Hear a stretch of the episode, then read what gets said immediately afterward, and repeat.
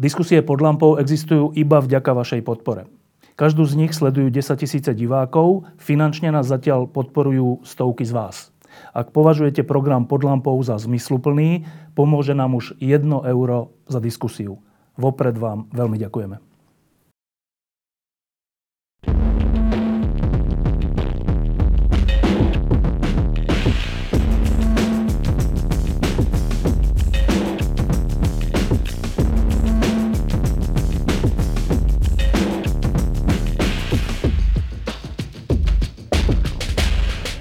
Moderný svet nás občas nutí rozmýšľať a konať tak krátkodobo a potom robíme chybu, lebo e,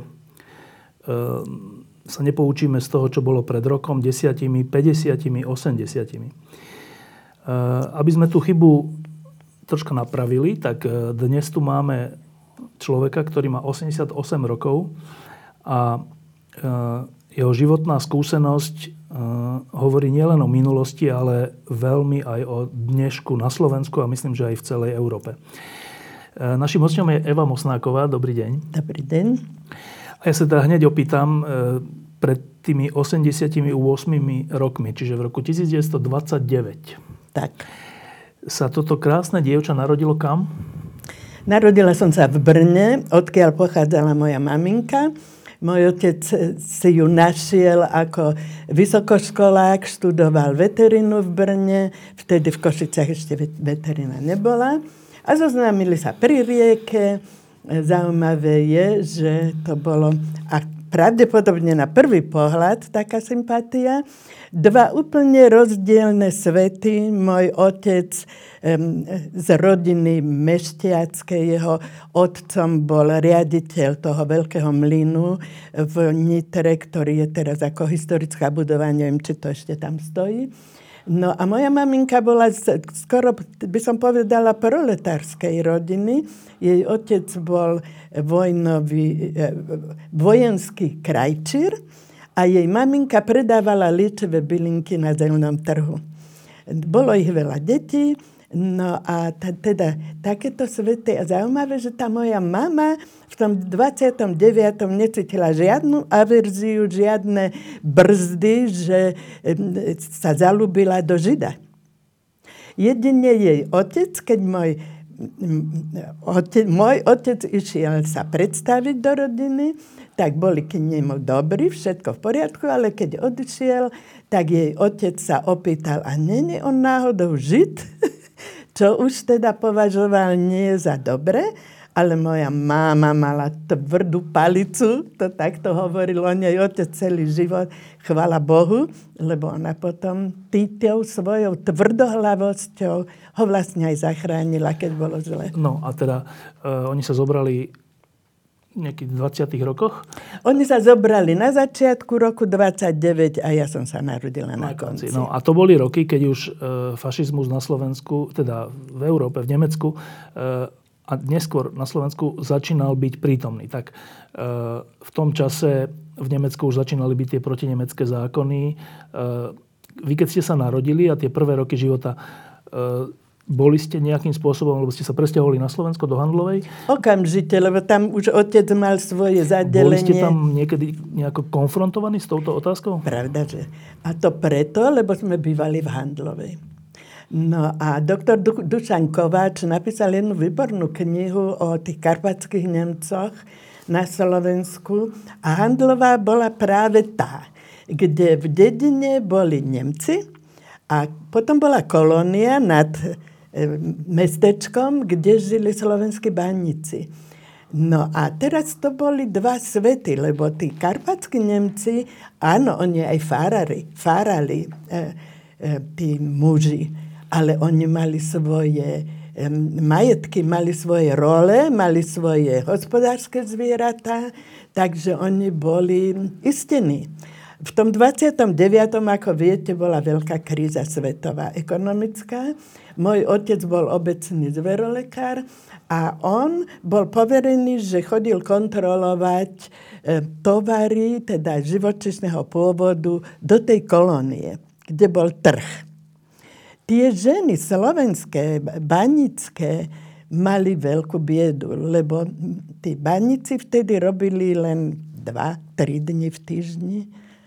Mali maličké domčeky, ja sa na to pamätám, lebo moje spolužiačky to boli, ja som tam chodila do tej kolónie, ktoré ešte prenajímali, aby to nejako vydržali.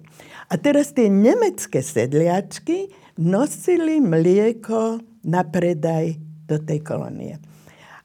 Predtým oni nadojili, naliali do toho mlieka vody a išli po ceste napred sa pomodliť do kostolíka a potom išli predávať toto krstené mlieko týmto ubohým ženám banickým. A môj otec bol veľmi sociálne citlivý človek, takže sa na to pamätám, ako ho to rozčulovalo od detstva. Áno, ale že to, to je tá situácia 20. 30. roky v zmysle ekonomickej krízy, Áno. ale ten, ten na, nastupujúci antisemitizmus v Nemecku a širšie e, sa aj v tej handlovej prejavil? Pravda, že.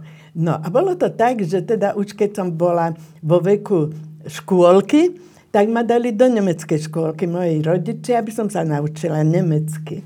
Mala som učiteľku, ktorú som mala rada, Lenže už, pravda, tie 30. roky, už 42.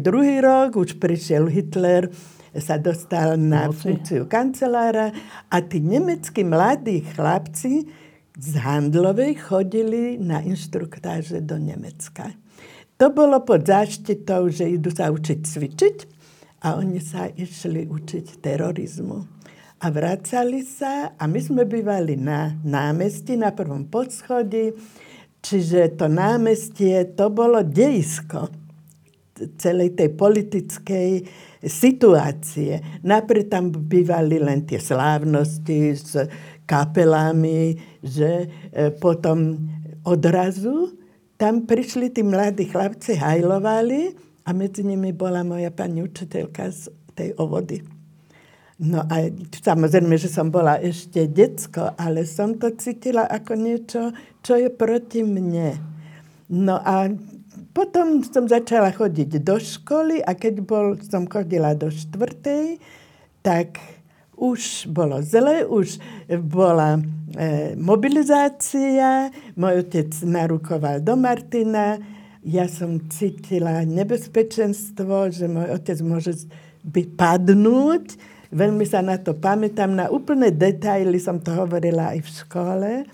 No a potom už ale e, oni sa natoľko aktivizovali, tí Nemci, že vytiahli rabina z jeho domu v Handlovej? v Handlovej a mal veľa detí, predpokladám, že to tak bolo, lebo ja som ho tak nepoznala, ale jak to už u rabinov býva. A oni, tí Nemci mladí, pred tými deťmi ho ponižovali. Teda hovoríte, že v tej Handlovej, kde žili karpatskí Nemci a Slováci spolu, Áno. tak antisemitizmus ste ako dieťa pocitovali zo strany tých Nemcov. Zo strany tých Nemcov. A zo strany Slovákov? Viete čo, ja som chodila do školy a zaujímavé je, že to potom pokračovalo aj za fašistického slovenského štátu. Moje spolužiačky a spolužiaci, ja som nikdy nepocítila nepriateľstvo, antisemitizmus. Ja som bola plne, e, by som povedala, integrovaná do tých tried a to boli moje kamarátky. Aj potom neskoršie. Zaujímavé, že bolo extempore, lebo to, keď som chodila do tej štvrtej, ako nastali tieto antisemitické prejavy, tak všetci Židia v Handlovej pochopili, že tam už nemôžu byť. Myslím, že tá Handlová bola prvá na Slovensku, kde sa to tak vyostrilo a všetci poodchádzali. No a mňa moja maminka zobrala k svojim dvom sestrám do Brna. Kvôli tomu? Kvôli tomu, lebo otec musel opustiť svoju prácu, keď odišiel do Handlovej, ostal bez roboty. Čiže moji rodičia sa načas ubytovali u jeho sesternici v Nitre, no a tam už aj to bolo moc, pravda, u sesternici, že e, teda ešte dieťa tam mať, takže k tým mojim sestrám. Tam som chodila dva roky do školy a tam bolo zaujímavé, že som sa prvýkrát stretla s veľmi nepríjemným antisemitizmom. Chodila som do 5. V Nitre? v Brne. V Brne? V Brne. Dva roky som tam chodila do školy. A náš pán učiteľ bol Masarykovec. Bol to taký starší pán. On veľmi pochopil moju situáciu. E, ja som trochu česky vedela, lebo som prázdninovala vždy u starých rodičov a to nebol problém, ale problém bol, že niekedy v triede deti sú kruté, keď príde nejaké nové. Ono je to stále aj teraz. Strach neznáme ho asi, že? No a čiže boli to uzavreté skupinky a ja som bola vylúčená. Ten učiteľ to pochopil, že mi musí pomôcť. Zaujímavé, že ja som vždycky vedela dobre gramatiku a on dal jednej z tých žiačok písať na tabulu vetu a ona na konci riadku napísala A ako spojku a potom pokračovala ďalej. No a potom sa opýtal triedy, že aká chyba tam je. A ja som sa prihlásila, povedala som, a nemá byť na konci. O, to je tak malá chyba. no. no a on to aj povedal, to je síce malá chyba, ale uvedomte si túto žiačku, že ona prišla z inej jazykovej. A jaká je šikovná. A no? že teda sa takto zaradila. On spôsobil, že mojou priateľkou sa stala najlepšia žiačka triedy to bolo šťastie. A to hovoríme, to už sú 40. roky? A to, sú, to je začiatok 40. rokov a teraz musíme ešte povedať, že odrazu sa tam objavili dvaja židovskí chlapci, bratia, pravdepodobne aj v inom veku každý, ale už ich bolo ťažko niekde zaradiť. Doviedol ich riaditeľ, posadili sa do prvej triedy, do prvej lavice a ten pán učiteľ ich chránil. Ale keď sme išli domov, tak jeden spolužiak začal na nich kričať židáci, židáci. To hovoríme o Brňákoch? Hovoríme o Brňákoch. o Brňákoch. A vy ako dieťa, ktoré ste mali vtedy 12, 13 rokov. 10. 10 rokov. To je čo za pocity? Ako ste si vysvetľovali, že voči vám a tým spolužiakom? Vôbec som nevedela, že sa to je mňa týka. Nevedeli ste to? Vôbec nie. Ja som, moje tety neboli židovky, moja mama nebola židovka, čiže ja som, a môj otec bol sirota. Potom často hovorieval, že šťastie, že mu rodičia zomreli. Jeho maminka zomrela 32-ročná, to bol onkologický problém, nechala dve deti a otec zomrel na tuberkulózu počas prvej svetovej vojny. No a Prečo šťastie, že zomreli? Ne, nemuselo sa riešiť ich holokaust. Však by ich boli prvých zabili. Prvých by ich boli zavraždili v Auschwitze alebo v Ale vy ste vedeli o svojom, teda o pôvode svojho otca? Nie, nie, nie. Nevedeli? Nevedela som. Nevedela Ešte ani v tom som, Brne? Uh, nie. Nie. Až potom, po tých dvoch rokoch, ma prepašovali zase na Slovensko, lebo môj otec už dostal umiestnenie v Močenku. To bolo pri Nitre. Dedina. To je také zaujímavé, že teraz vidím, že ten močenok je stále pre mňa strašne dôležitý. A žila som tam do 44. roku. A od, ešte prepáčte, že otca tam, otcovi tam dali prácu napriek jeho pôvodu? Áno, zverolekárov bolo málo a oni dostali hospodárskú výnimku. Dobre. Ako hospodársky dôležitý žid. To palatilo až do príchodu Nemcov. No, a teraz mňa prepašovali cez hranice, ja som prišla a bol problém. Lebo keď v Handlovi som začala chodiť do školy, môj otec bol ateista tak rozhodli sa rodičia, že nemôžem ja byť nekrstená v škole, aby som netrpela tým, že som nejaký satan. A to židovstvo otcové to už nebolo. On ako vysokoškolák vystúpil z cirkvy židovskej. Tak sa rozhodli, že príjmem maminkinu církev a to bola Československá. Tak ja som v Brne ako decko bola pokrstená, to bolo veľmi pekné, to bolo také viacej... Československá husická teda Husická, áno. áno. No, lenže keď som sa vrátila už do toho močenku, meštianka bola katolická a to neexistovalo, aby som nebola katolička. Takže som zase musela byť pokrstená. A to si pamätáte? No, veľmi si to pamätám. To brali? Nebolo to príjemné. Viete prečo? Ani nie tak tento ten ceremoniál, ale ja som sa tam musela po kútoch modliť na hlas verím Boha. Ja som to stále nevedela, aj som to memorovala jak čínsku báseň.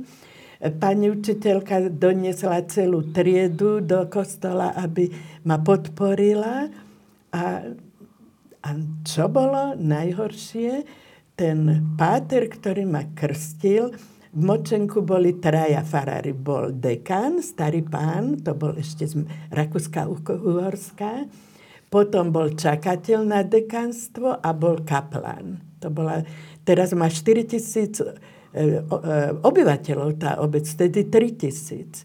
No a ten čakateľ, ktorý ma krstil, ten sa stretával na notariáte spolu s jedným žandárom a notárom a oni udávali ľudí. Oni písali županovi udania. Židov?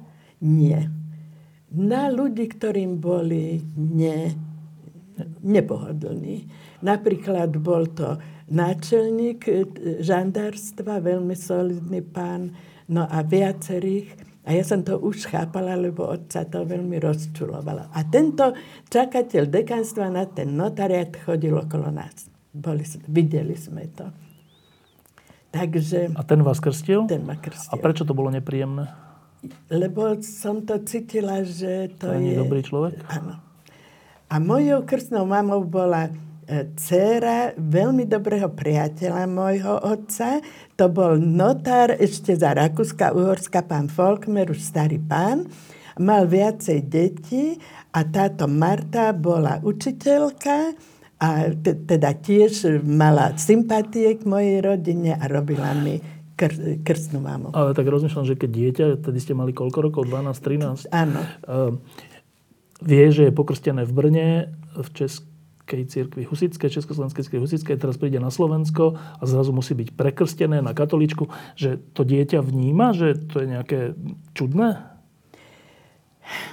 No, viete, ja si myslím, že už vtedy boli veci iné, ktoré boli pre mňa vážne. Nie toto. Ktoré? To, že v 42. už väčšina Židov z Močenku bola transportovaná preč. Vy ste si to uvedomovali?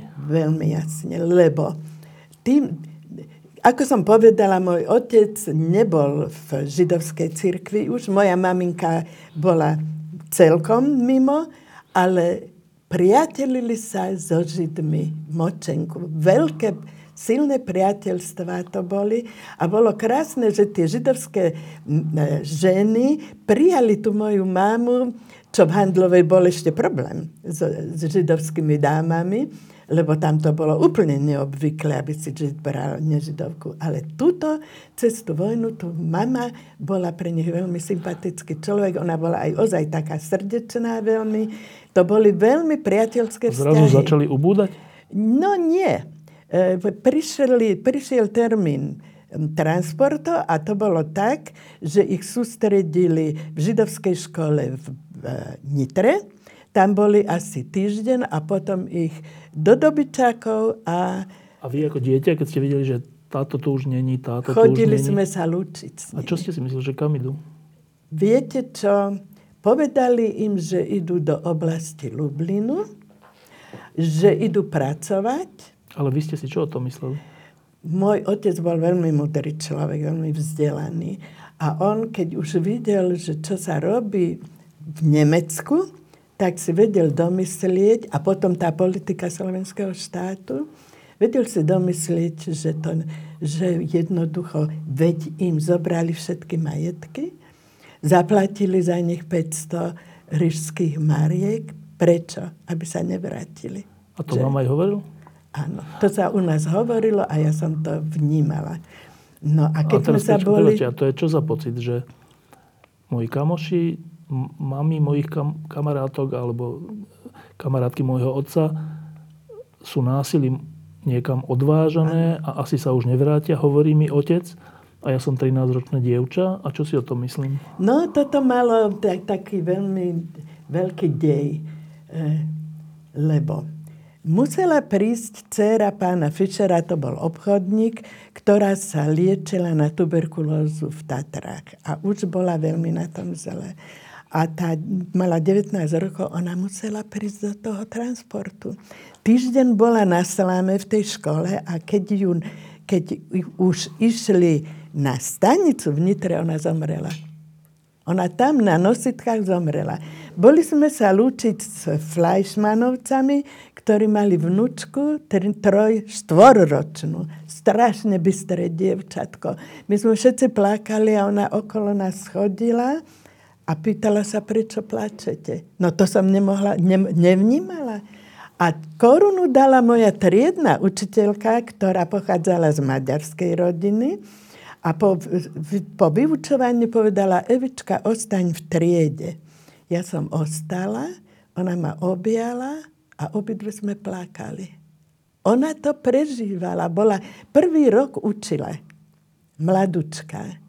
Takže ja som to veľmi silne prežívala. E, toto. Keď ste bývali vtedy v tom Močenku, alebo aj v Nitre? no, Močenku. E, ja nikdy nerozumiem jednej veci, keď počúvam takéto svedectvá, že, že, že čo vlastne, ako reagovali tí Slováci, ktorí boli naokolo vás, vaši kamoši a, a tak, a tie... Videli sme všetci všelijaké filmy, kde aj na námestiach veľa Slovákov, ale aj Čechov a tak tlieskalo tomu, že Židov treba dať ano, preč. Ano, ano. Ehm, v tom Močenku, respektíve v Nitre, to bolo ako? No, už som teraz už som povedala, že moje spolužiačky boli úžasné ku mne. Absolutne som necítila. To je zaujímavé, že však to boli dievčatá, ktorých rodičia neboli vzdelaní. To znamená, že mohli nasávať tu ten antisemitizmus. Lebo ja si myslím, že ten antisemitizmus v prvom rade je nevzdelanosť. Že? Také jednoduché riešenie obetného baránka. No. Ale boli výborní. Sú spolužiačky, ale spolužiačky. Ako dospeli, jak ste vnímali tých Slovákov? Viete čo, veľmi okrajove som cítila antisemitizmus. Potom som jeden rok už chodila e, do kláštornej školy v Nitre, to boli sestričky Vincentky. Ja a zabudla som. E, keď som bola v, tom, v tej meštianke, v e, Močenku, tak tiež to boli Vincentky, sestričky a boli ku mne dobré. Ale jedna sa odlišovala.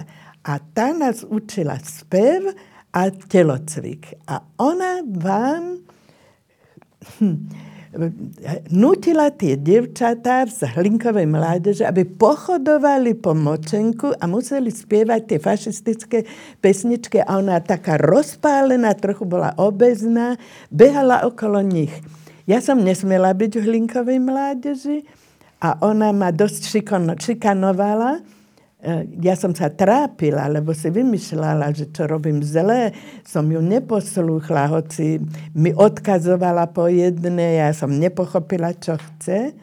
A potom ešte bola jedna triedna, chvíľu triedna učiteľka, ktorá potom aj emigrovala s e, e, Nemcami preč, lebo bola čistá fašistka.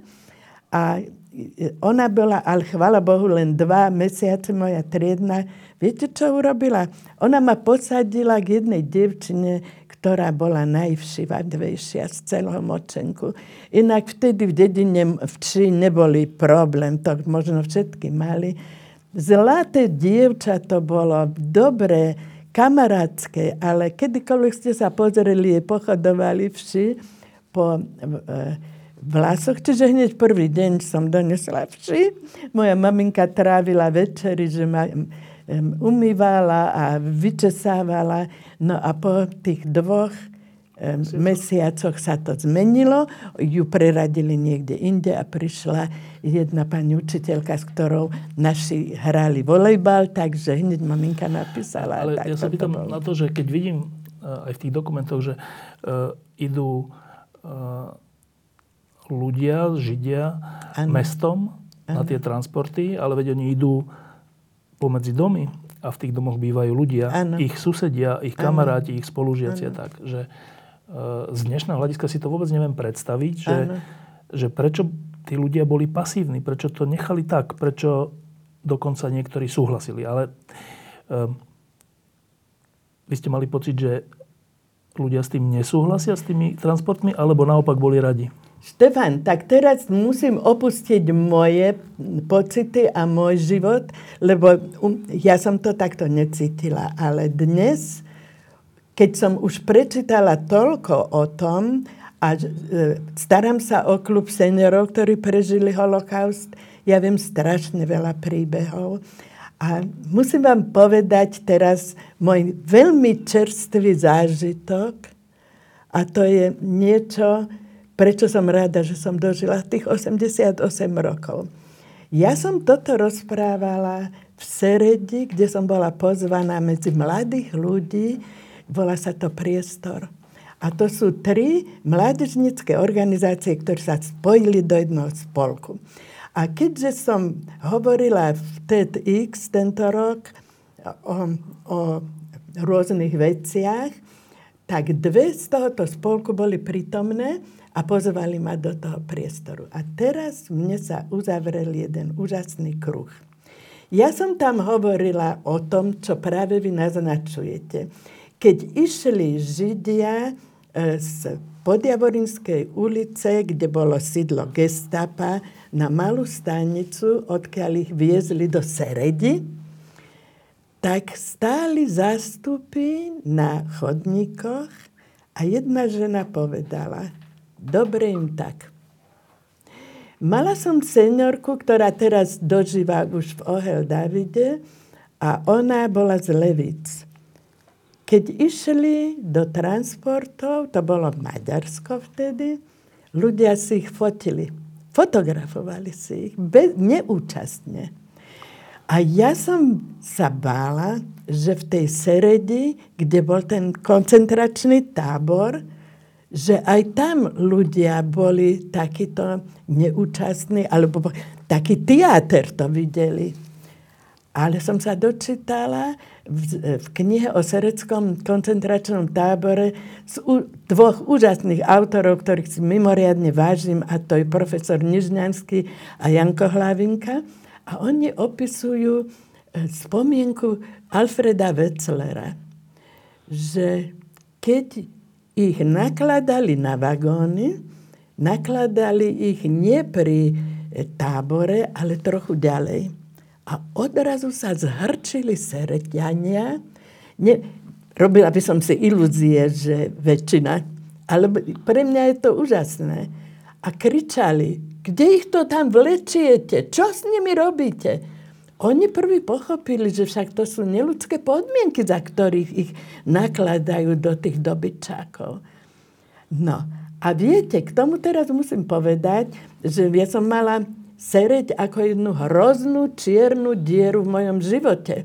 Lebo ten SS-man Zimmermann, ako som vám už hovorila, v 44., keď prišli Nemci, už môj otec bol a my všetci z rodiny neprávne sme žili Nemali sme čo žiť. Mali sme právo zomrieť. My sme sa skrývali u statočných ľudí. A ten Zimmermann už všetkých v tom močenku ponachádzal tie zvyšky, čo po 42. ostali a nás nebolo. My sme boli na Majeri. Skrytí. Skrytí. Takže napred vyhlásil, vtedy sa bubnovalo, nebol mestský rozhlas, Močenok teraz má televíziu, viete No, tak bubnovalo sa. Tak prvý týždeň bubnoval, že odmenu dá 5000 korún, kto nás udá. A nebol úspešný. Druhý týždeň 10 tisíc korún, nebol úspešný. No, potom tá moja krstná mama, ehm, to bolo tá, no, to boli dramatické chvíle. Zobrali jej otca do Seredi, ten Zimmermann, a prehlásil, že keď jej brat, ktorý mal naše kľúče od bytu, on robil takú spojku, no tak čo sme vedeli, že budeme tam sedem mesiacov sa skrývať, tak sme nemali svetre, viete, na začiatku septembra a tak nám nosil. A on zrejme niekto načkrkol, že ten Imrok, Folkmer vie, kde sme, tak ho hľadal a povedal, že keď nepríde povedať, kde my sme, takže zastrelia toho otca. No a Imro bol práve na tom Majeri u nás ona prišla, tá moja krstná mama. Ja som všetko počula za zavretými dverami, to boli dve izby. A naliehala na ňo, aby prezradil, kde sme. A vy ste to počuli? Ja som až skrikla. Našťastie to nepočula. Bolo to pre mňa niečo veľmi ťažké, lebo som si uvedomila, že ona nevidí žiadnu inú možnosť len nás obetovať. Nerozmýšľa nad inou eventualitou. Ale ten Imro áno okamžite a povedal, dobre, ja idem, veď ja som ich odviedol na maďarské hranice, už Trnovec bol Maďarsko. Ja ona nevedela, že ste tam. Ne, kdeže? No to by bolo strašné až hrozné. A on s ňou ozaj odišiel, prihlásil sa, zobral, išiel do tej Seredy, v, to, v tejto knihe, o ktorej hovorím, tých dvoch úžasných historikov, je jeho svedectvo aj iné. A tam prehlásil, že... Že ste preč. Lenže, povedzte Štefan, to už bol november 1944. Už maďarských židov transportovali. Oni už vlastne um, všetko dohnali, tí Nemci v Maďarsku, čo predtým nebolo. Čiže odísť do Maďarska bol nonsens. Na čo? A ten Zimmermann to nepochopil to, to sa už nedozviem. Ale on sa ozaj vzdal a bol pokoj. Dobre, a teraz je 44. rok, už jeseň. E, vy, ste, vy sa skrývate na nejakom majeri u dobrého človeka. Um, a potom? No, tak teraz toto opustím, môžeme v tom pokračovať, lebo ten sered je zaujímavý. Takže bola som teraz v tej seredi, lebo minulý rok bolo otvorenie múzea holokaustu v Seredi a my sme išli autobusom a Egonovi Gálovi som povedala, ja tam idem ako víťaz.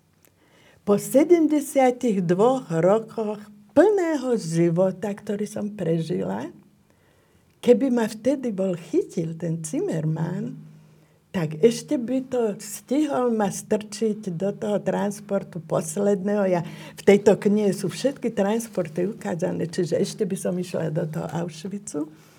A bolo by po mne. A ja som to prekonala, ja som... Dve deti sa mi narodili. Nehovorím, že ten život bol prechádzka rúžovou záhradou. Môj muž bol v Mauthausene e, ako odbojár a po vojne bol v Jachimove. No, ale žila som. Takže som tam išla jak víťaz na, tú, na to otvorenie. No, lenže Baruch Myers Rabín? Rabín sa začal modliť kadiš. To je rekviem vlastne. A mňa navštívili tí židovskí priatelia z Močenku, ktorí to neprežili.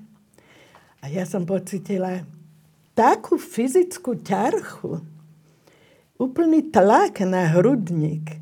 To som ešte doteraz som všeličo prekonávala, všeličo zažila, ale toto bolo niečo také nové že teda žiadny výťaz. Jedna hrozná trauma. A teraz, keď ma tí mladí pozvali do tej Seredy, tam odzneli prednášky od 9. Ja som tam zostala až do večera. Oni majú environmentálne e, aktivity, oni učia ľudia, ľudí čítať, oni sa starajú o deti, oni sa starajú o drogovo závislých. 500 ľudí v Seredi je drogovo závislých nemajú politické nejaké e, aktivity, ale ja som im povedala, že už teda by mali aj vnímať Kotlebovcov v Seredi. Priznali, že sú. Jednoducho, ja som tam našla nových priateľov a mne sa tá čierna diera zrušila. Úžasný pocit. No a ešte, ešte k tomu, že vy ste sa takto aj s otcom, aj s mamou skrývali v 44 tak ste sa preskrývali až do konca vojny? No, tak toto má všetko zase vyprávať dobre. Nie, úplne, Už sa stručne. to o tom vie, lebo tam je potom jedna nová postava osudová pre mňa. Brat, takto to bolo.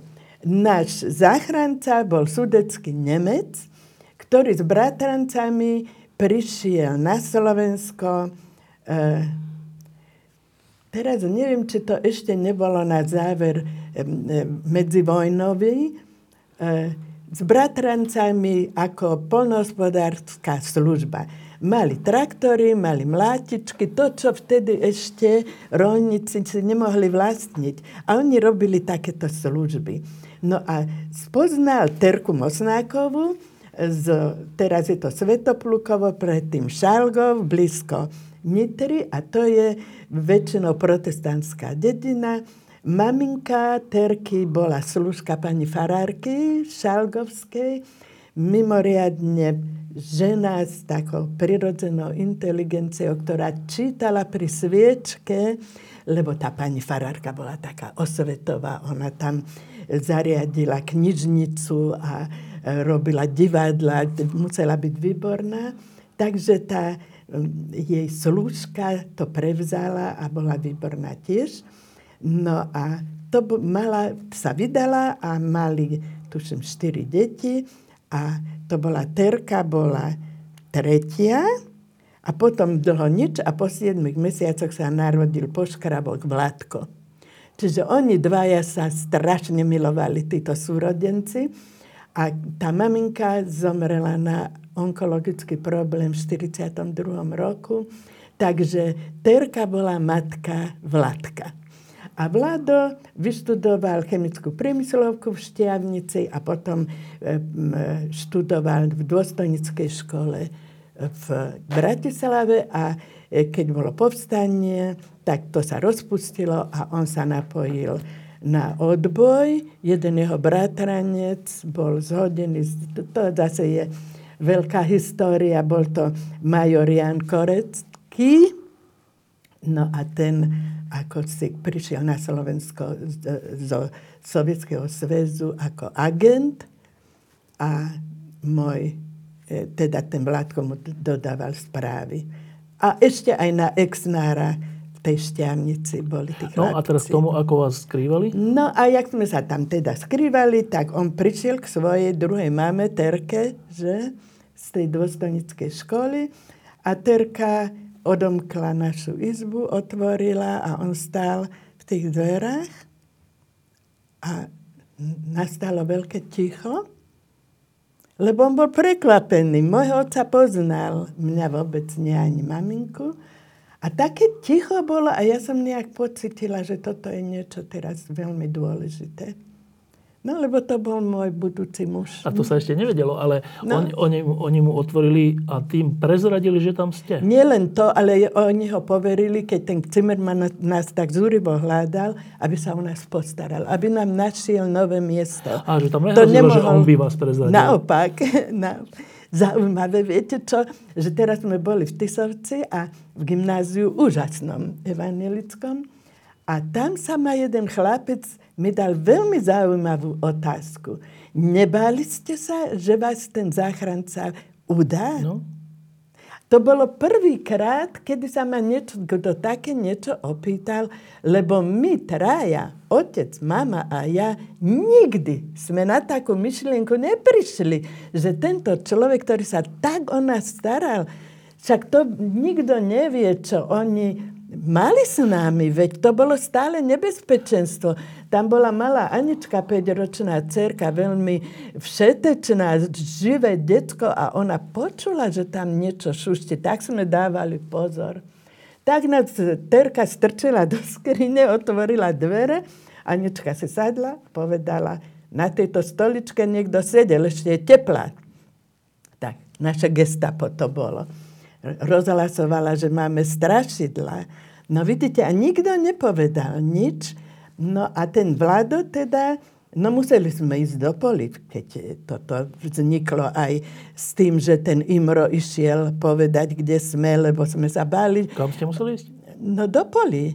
Takže sme boli v Kozeli. Viete, čo je Kozel? Nie. No bože. Pivo. Dobre. Kozel to je ten stoch veľký, slamy. Áno, to bolo pri tom Majeri. Tak na noc tam, no ale skoro, skoro ráno pred brieždením preč, lebo Prídu sa zo no. stoha brala slama pre zvieratstvo.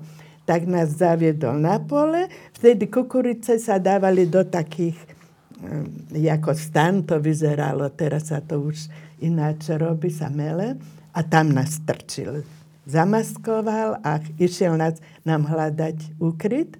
No a potom stade sme išli peši do druhého majera jeho rodičovského pri Pereši.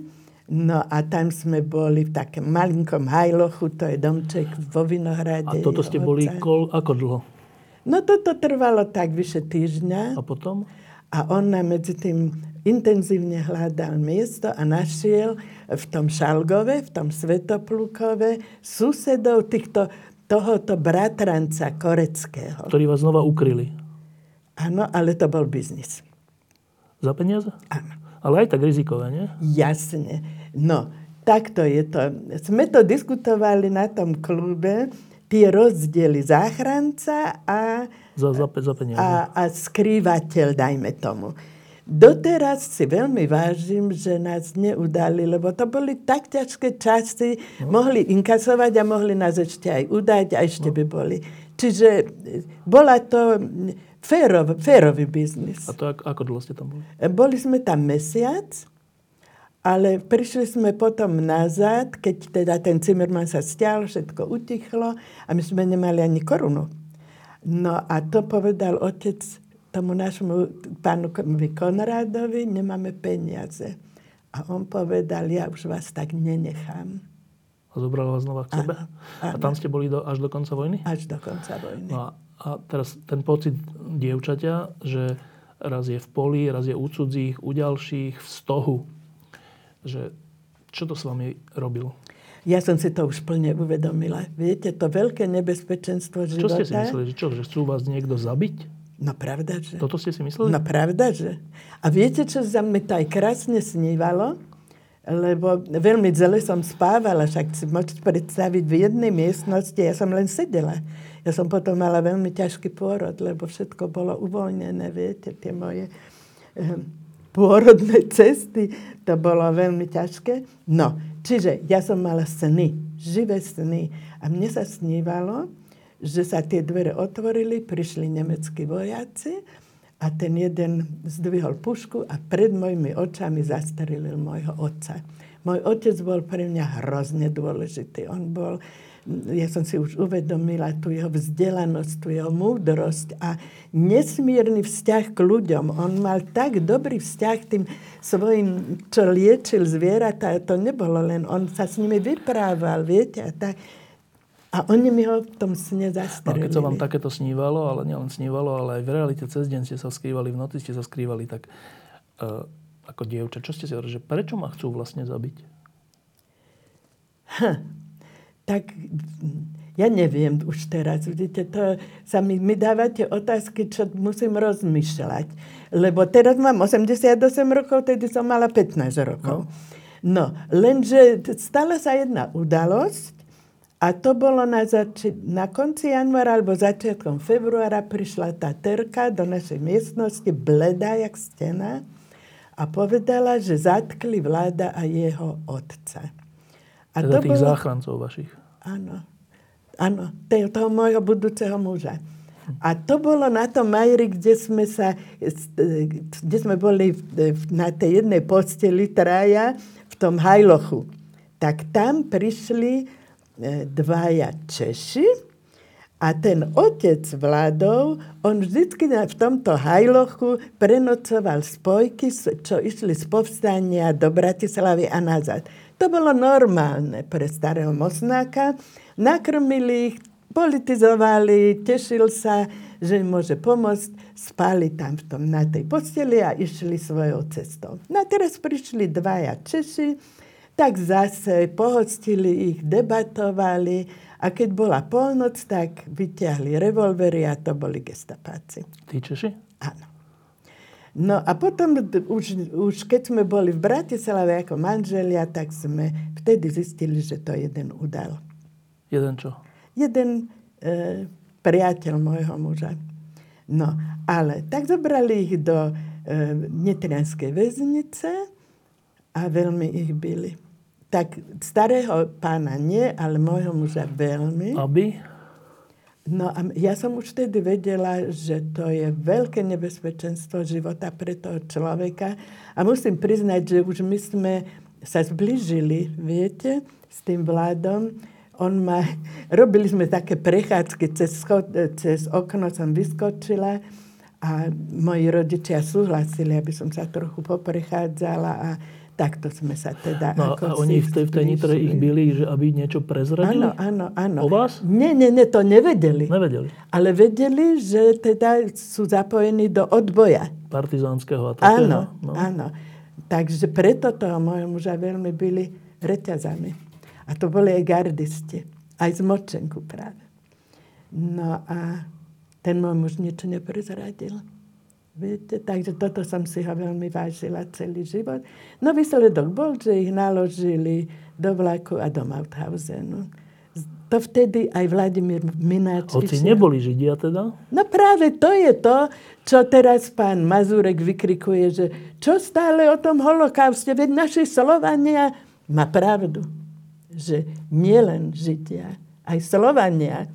A keď by som vám rozprávala, koľko príbehov viem, čo, čo Poliakov, Slovákov, partizánov pozabíjali, tak no. Takže išli a vtedy som si uvedomila, že ten človek už tam asi zomre. Lebo už sme vedeli, že Mauthausen je jeden z najhorších koncentračných táborov. To sa už vedelo. A našťastie prežil. 38 kg mal, keď prišiel nazad. A Keď skončila vojna, ste sa vzali. Áno. A potom, ako to už v histórii býva, jedna totalita skončila, ale druhá začala a znova sa dostal do väzenia. Áno. Prečo? No, to bolo... Hm, jeho brat, na rozdiel od môjho muža, e, bol v demokratickej strane a on bol aktívny. Prišli zo západu ľudia s letákmi a on tie letáky e, v svojom byte skladoval, na to sa prišlo a jeho zavreli a do Jachimova a to boli roky, rokúce, čo ho väznili. A tým pádom aj môj muž bol odpísaný. Musím povedať, že môj muž prišiel a chcel sa veľmi zapojiť do, teraz poviem, budovania toho štátu. Si predstavte, mladý chlapec vedel, čo je fašizmus, tak chcel, aby tá jeho vlast bola mimo fašizmu. No, to, to sklamanie prišlo v 68. roku naplno. No a v 54. roku, keďže už robil len ako vedúceho jednoho skladu, musím povedať, že z toho Mauthausenu prišiel chorý. To on stále trpel, to bol žlčník a, a nevedeli lekári vlastne, čo to je chodeval do Karlových varov a keď bol v tých Karlových varoch, to bolo 6 týždňov, predlžili mu to, tak tí skladnici kradli v tom sklade. Na to sa prišlo. No a pretože môj muž bol nepohodlný, môj muž bol veľmi otvorený človek, nemal zábrany povedať pravdu, takže bol v zuboch mnohých ľudí, tak ho obvinili tiež. A viete, teraz keď chodím s Andrejom Bánom e, po Slovensku, po tak zabudnutom Slovensku, tak sú to úžasné rozhovory v aute a teraz práve hovoril o afére Cervanova. Čiže ja som si e, len overila, že tie súdne systémy, pri ktorých bol môj muž odsúdený, postihli aj tých chlapcov z tejto aféry. A nie je to pre mňa čudné, na rozdiel od ľudí, ktorí to nevedia. Lebo na súdne pojednovanie môjho muža povolali jedného starého súdcu z Prahy, nedovolili mu svetkov. Môj muž povedal, ako to, keď ma súdili Nemci, tak povedal som, že mám svetkov, tak autom išli a doviedli tých svetkov. A vy mi to nedovolíte. No a odsudili ho na jeden rok nepodmienečne.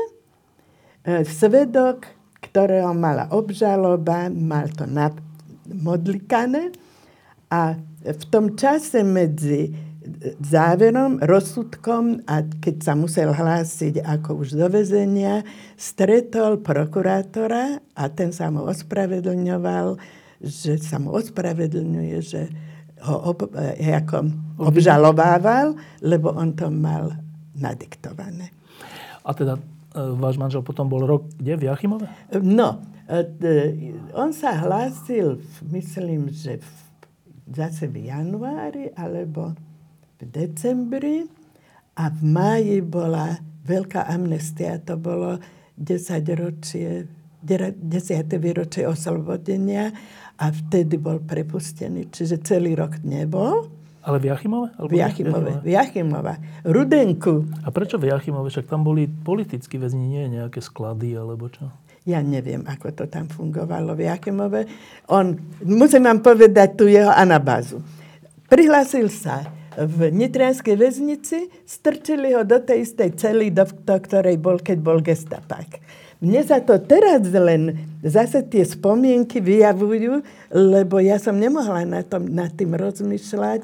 Keď boli Do tej istej cely, kde bol áno, zavretý aj za áno, gestapa? Áno, áno, tá náhoda a ten, ten A osud. potom odtiaľ do Jachimova? E, potom bol vo väznici v Mírove a bol blízko tých cieľ, kde boli na smrť odsudení Čiže pekne si to užil a potom bol teda v Jachimove. A zažil v Jachimove aj to na Srholca? Nie. Nie? Nie, nezažil. No spomínate Tonka Srholca. Vy sa pamätáte na to, keď sme sa prvýkrát stretli? Neviem. A ja vám to teraz no. pripomeniem. Bolo to v rozhlase. Sonička Ďarfáčová. Aha, viem, áno, no.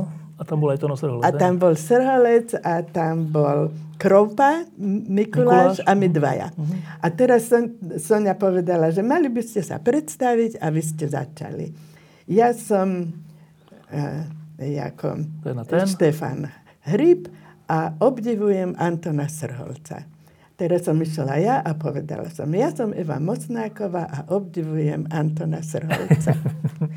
Lebo Tono Srholec bol priateľ nášho klubu seniorov, ktorí prežili holokaust.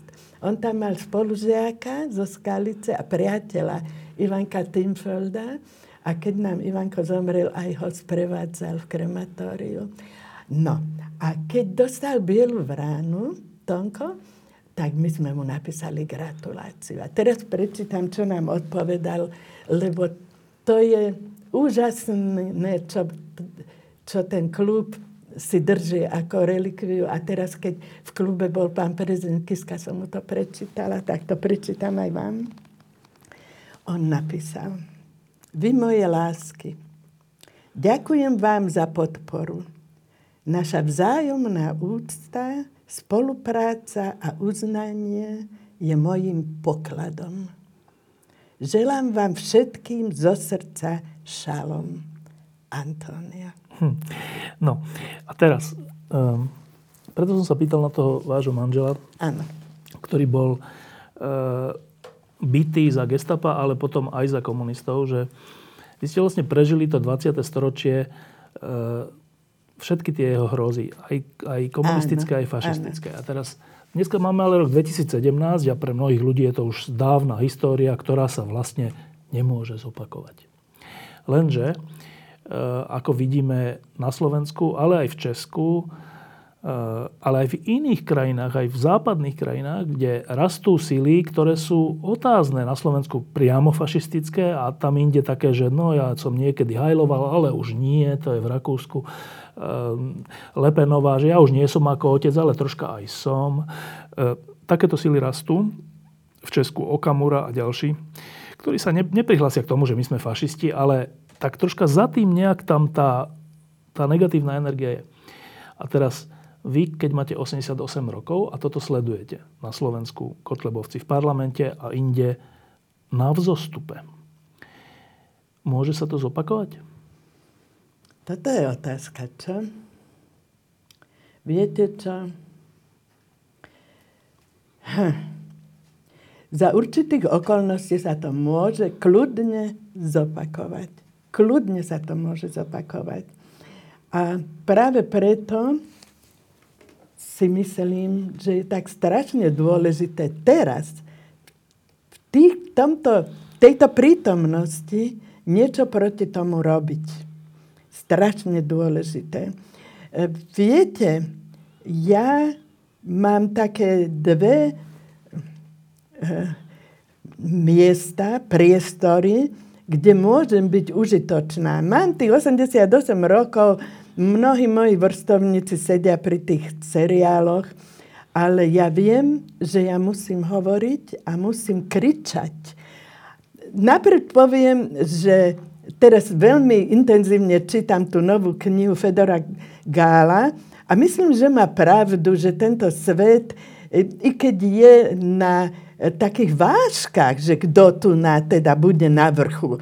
Či tí, ktorí chcú, tu je ten návrat toho zlého, alebo tí, čo chcú, aby to nebolo a naopak, aby pokračovalo a vyvíjalo sa to dobre. Čo je to? No demokracia, tá krehká demokracia. Isté aj s tými chybami, ale teda však sme ľudia a máme aj dobré, aj zlé vlastnosti. Ono je to tak, viete, že e, neviem, či ste boli na tej výstave Strach z neznámeho, kde boli tie dve tabule. Na jednej bolo plno dobrých vlastností človeka a na druhej plno tých zlých. A teraz je o to, ide o to, že čo uprednostnite v tom svojom, živote. Či chcem byť chamtivá, či chcem byť nenávistná, hej? Však vidíte toho Mazureka pri hlavnej stanici, jak sa trascie od nenávisti. Vidíte aj inde tú hroznú nenávisť. A zase teda, keď podľa mňa mojou témou je pomoc. Tam je strašne blízka a začalo to práve tými našimi záchrancami. Ja viem toľko prípadov pomoci a nie len od toho, keď pomôžete bezdomovcovi, ktorý padne, až po toho Maximiliana Kolbeho, ktorý dal svoj život za život človeka, ktorý mal rodinu. Viete si to predstaviť? Veď ten SSák sa pýtal, prečo tá polská svinia vystúpila z radu. A ten tlmočník ho povedal, on chce zomrieť za toho človeka, druhého. Tak ten SS-man k nemu pristúpi a povedá, už nie svinia. Však ich považovali za zvieratá, tých väzňov. A povedal, páne, prečo chcete zomrieť? Iný svet, iné myslenie. A on povedal, ten má svoju rodinu a ja nemám. No. No, ale teraz e, to, či sa prikloníme na tú stranu tých dvoch obrázkov alebo na onú, je otázka, ako to dopadne. A vy hovoríte, že môže to dopadnúť aj zle, aj dobre. Áno. A čo rozhodne? Viete čo? Buď to dobro, tá strana biela z tej výstavy, kde teda je tá pomoc človeka, človečku, čo je koncentrované dobro. Áno? Alebo tá nenávisť, závisť a tak ďalej. A ja si myslím, že je veľmi dôležité, aby tá mládež pochopila, že kde je jej miesto.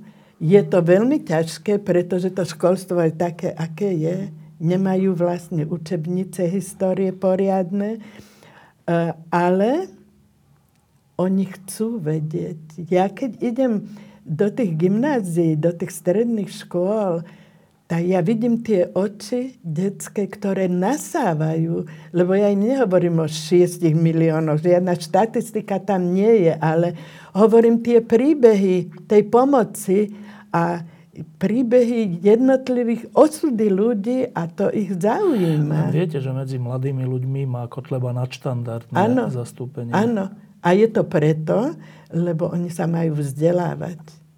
Nie sú dostatočne vzdelávaní tam pomôže len to, keď sa budú vzdelávať. Keď, keď im nebude stačiť slúb, ktorý je veľmi jednoduchý a tým nesplniteľný. Už keď to vy, vysloví ten kotlebovský poslanec, on už vie, že to je len slúb. A viete, ja preto strašne zdôrazňujem hovoriť pravdu na rozdiel od tých lží, ktoré tu sú. A teraz najnovšie mi moja dôverná priateľka to ešte spresnila, za čo ju ďakujem a má veľkú pravdu. Ešte nebezpečnejšie sú polopravdy. Pretože to je tá hnusná lož, zabalená do určitej pravdy a tým ona je ako tá pilulka, ktorá je v sladkom obale zhltnutelná. Ehm, no. Keď som e, sa pýtal na tie transporty, ktoré išli slovenskými aj inými mestami a časť ľudí tlieskala, tak som sa vlastne pýtal na to, že ako bola možná taká necitlivosť ano. ľudí medzi sebou. A teraz nedávno e, Slovenské národné divadlo robilo takú rekonštrukciu príbehu Natalky, to je to áno, rómske dievča, áno. ktoré v Česku hodili zápalnú fľašu do jej izby a skoro tam zomreli a je postihnutá z toho na celý život. A e, skúsenosť bola, že tam boli deti z gymnázií alebo študenti z gymnázií, z dobrých gymnázií a viacerí herci boli až prekvapení alebo šokovaní z reakcií, ktoré neboli prajné. Áno. E, a teda to sa vlastne pýtam, že Naučili sme sa po tých 70 alebo koľkatých rokoch od fašizmu a po 30 rokoch od komunizmu väčšej citlivosti, alebo sme tam, kde sme boli pri tých transportoch? Zase hovorím o mládeži. Mládež má, dnešná mládež má veľké problémy. Väčšinou starí ľudia povedia, tá mládež, jak sa oblieká, a len tá elektronika a tak ďalej a tak ďalej. Vlastne toto podobné, ako sa vyjadroval aj múdry filozof Seneca, ktorý takisto hovoril o mládeži. Skazenej. Ako, no? Skazenej, že? Ale viete, tie rozvody, ktoré sú v rodinách tak často prítomné, veď to je veľká trauma tých detí, rozlučovať sa s rodičmi, že? Ja hovorím, cez vojnu rodiny boli súdržné. Nehovorím, že tie manželstva boli ideálne. Ale tí partnery si uvedomili, že keď sú v nebezpečenstve života, musia držať spolu. Čiže a tie deti si to užívali. Teraz to je tak. Ja som tiež zažila, viem o tom, že nemôžem hovoriť pred menšími deťmi, to sú také limity pre mňa.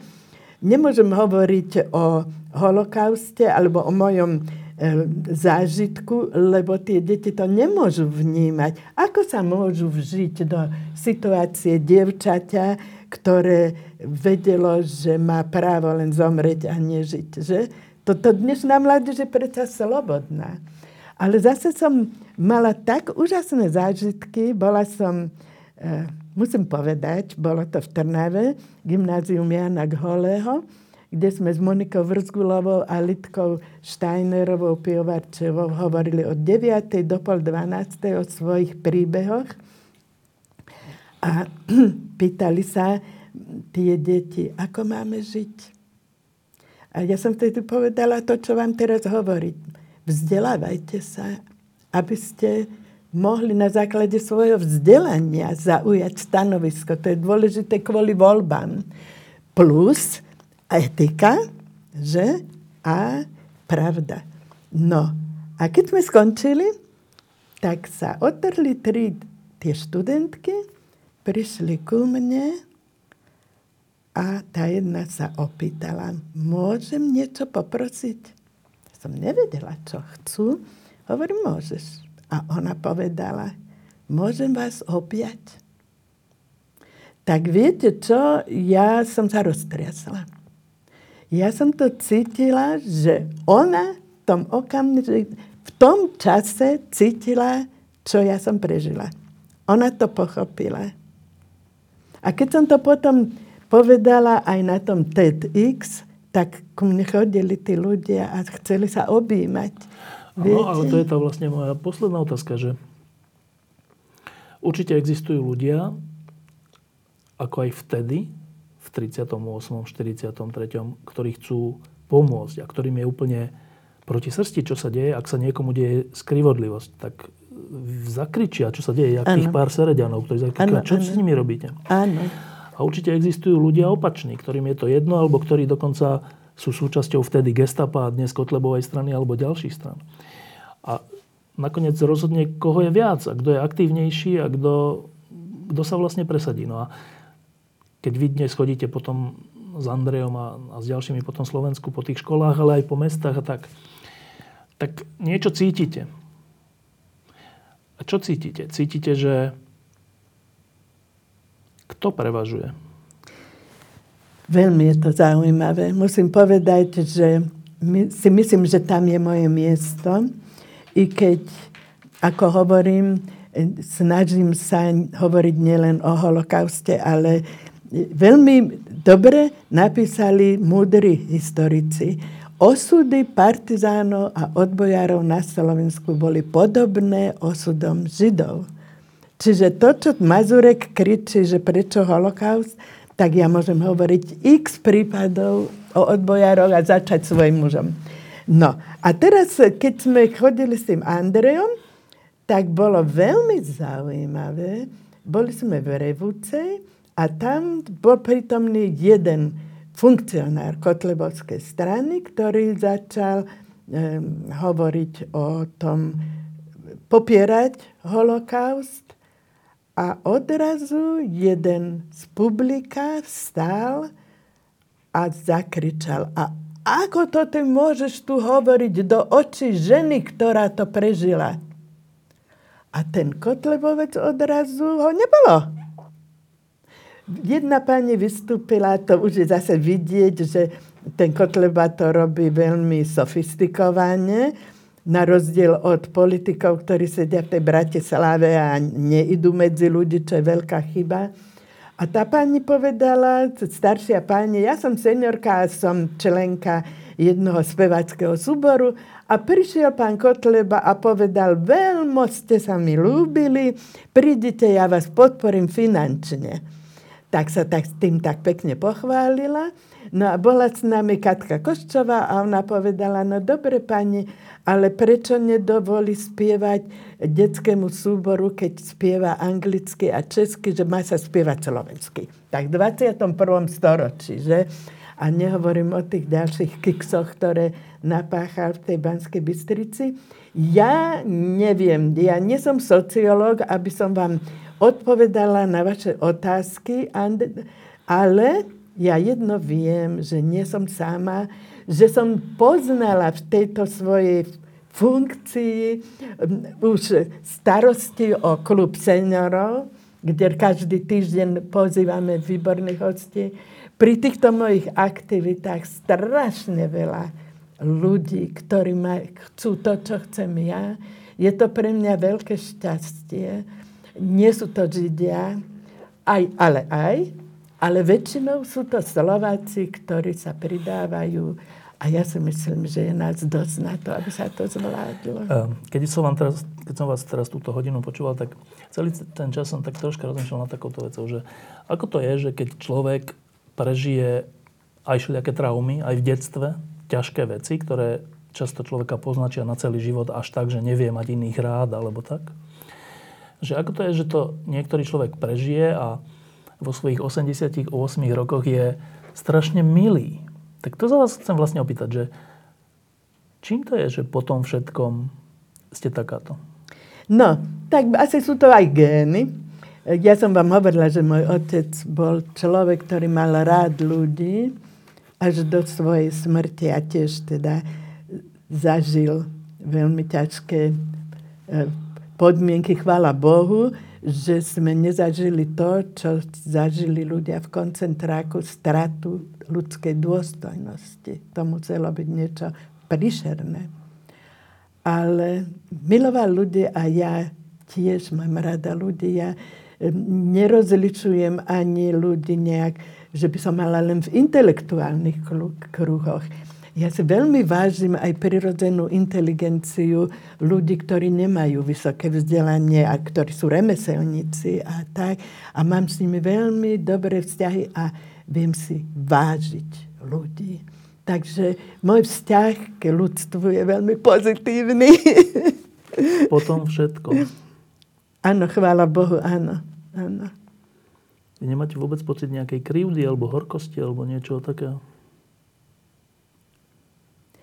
Musím vám povedať, čo sa mi stalo, že je zaujímavé, že to, čo sa mi nestalo cez vojnu, sa mi stalo um, v mojej funkcii, teda v tom klube. Bola prezentácia knihy o Vojtašákovi v Zičeho paláci a my sme tam išli počúvať.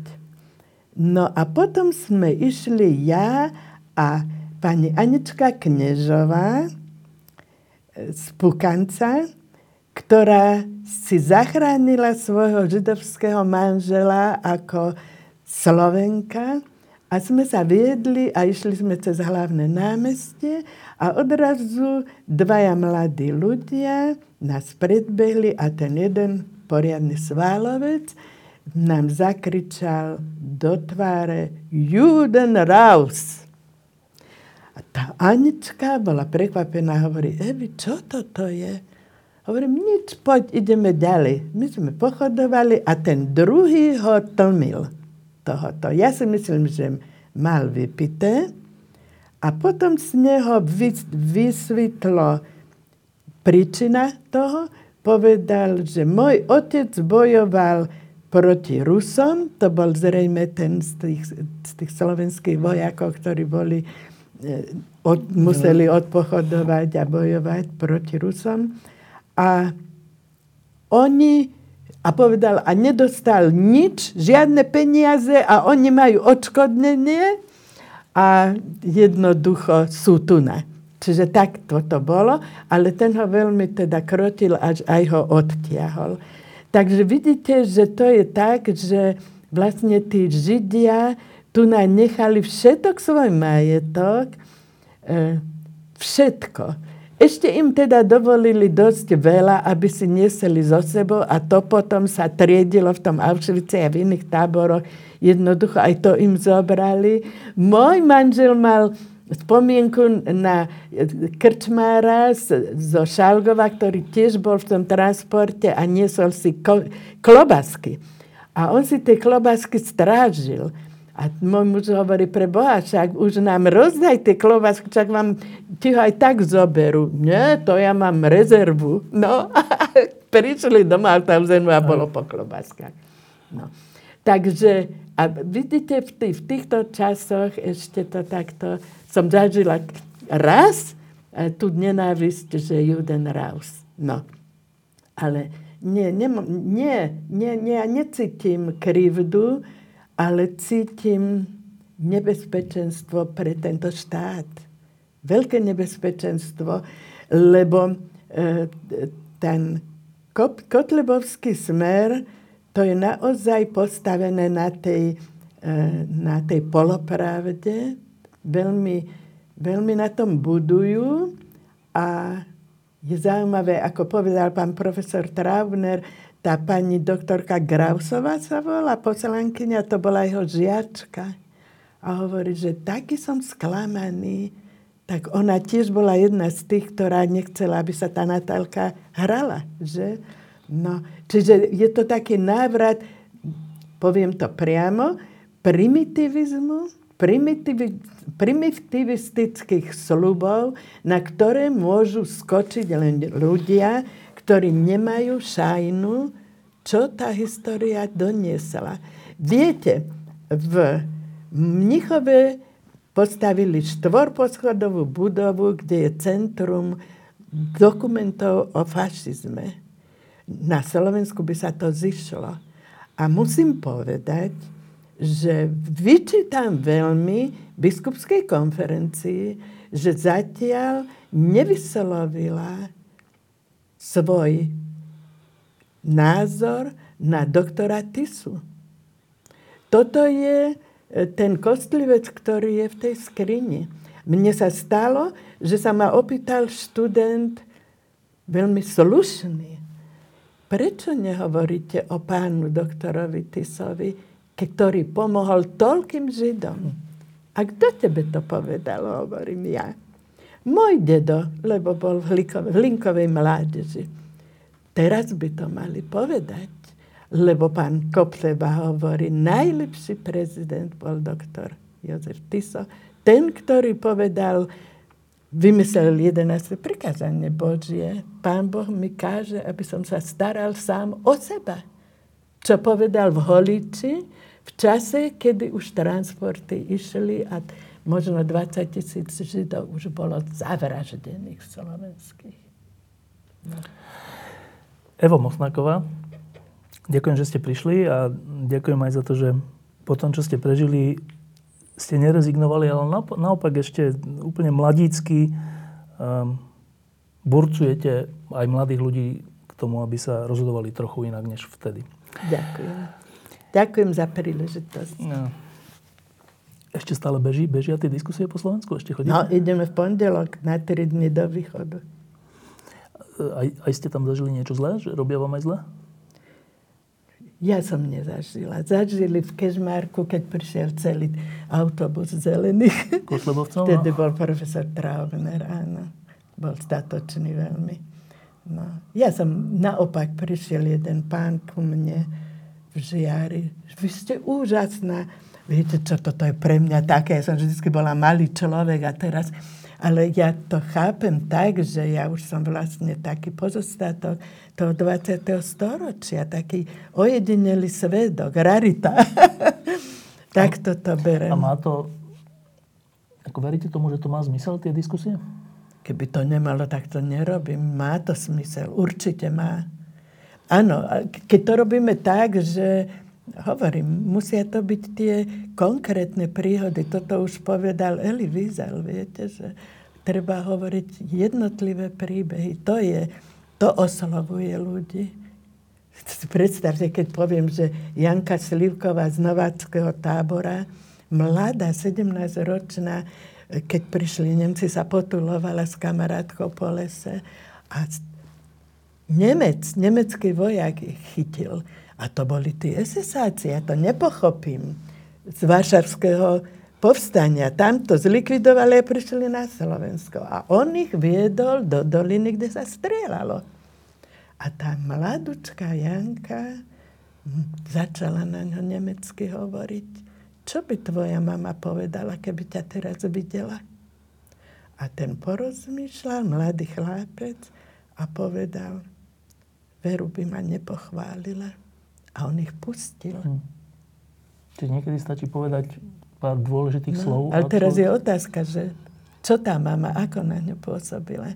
Najpravdepodobnejšie je, že verila a že to bola tá humanná viera.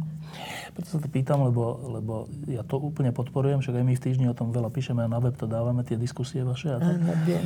Ale ten výsledok je ten, nie výsledok týchto diskusí je super, lebo mladí ľudia sa s tým oboznámia tak, ale Zatiaľ, čo v predošlých voľbách mal Kotleba 8%, no. teraz má prieskumok 10-11, čiže on v skutočnosti ešte rastie. Rastie, rastie. A vidíte, ale toto je zase to isté, ako v tých Čechách ten Zeman. Teraz ten Fedor spomína na Zemana za jeho čias. Keď ešte bol inteligentný no, pán. No, no nie. No. Čo to spôsobilo? Alkohol, vek, preboha alebo tá túžba pomoci, tá, tá strana zlato tých ľudských vlastností, ale je to hrozné. A ten Trump, však keď sa na ňo pozriete, tak jasne vidíte, že toto není normálne. No.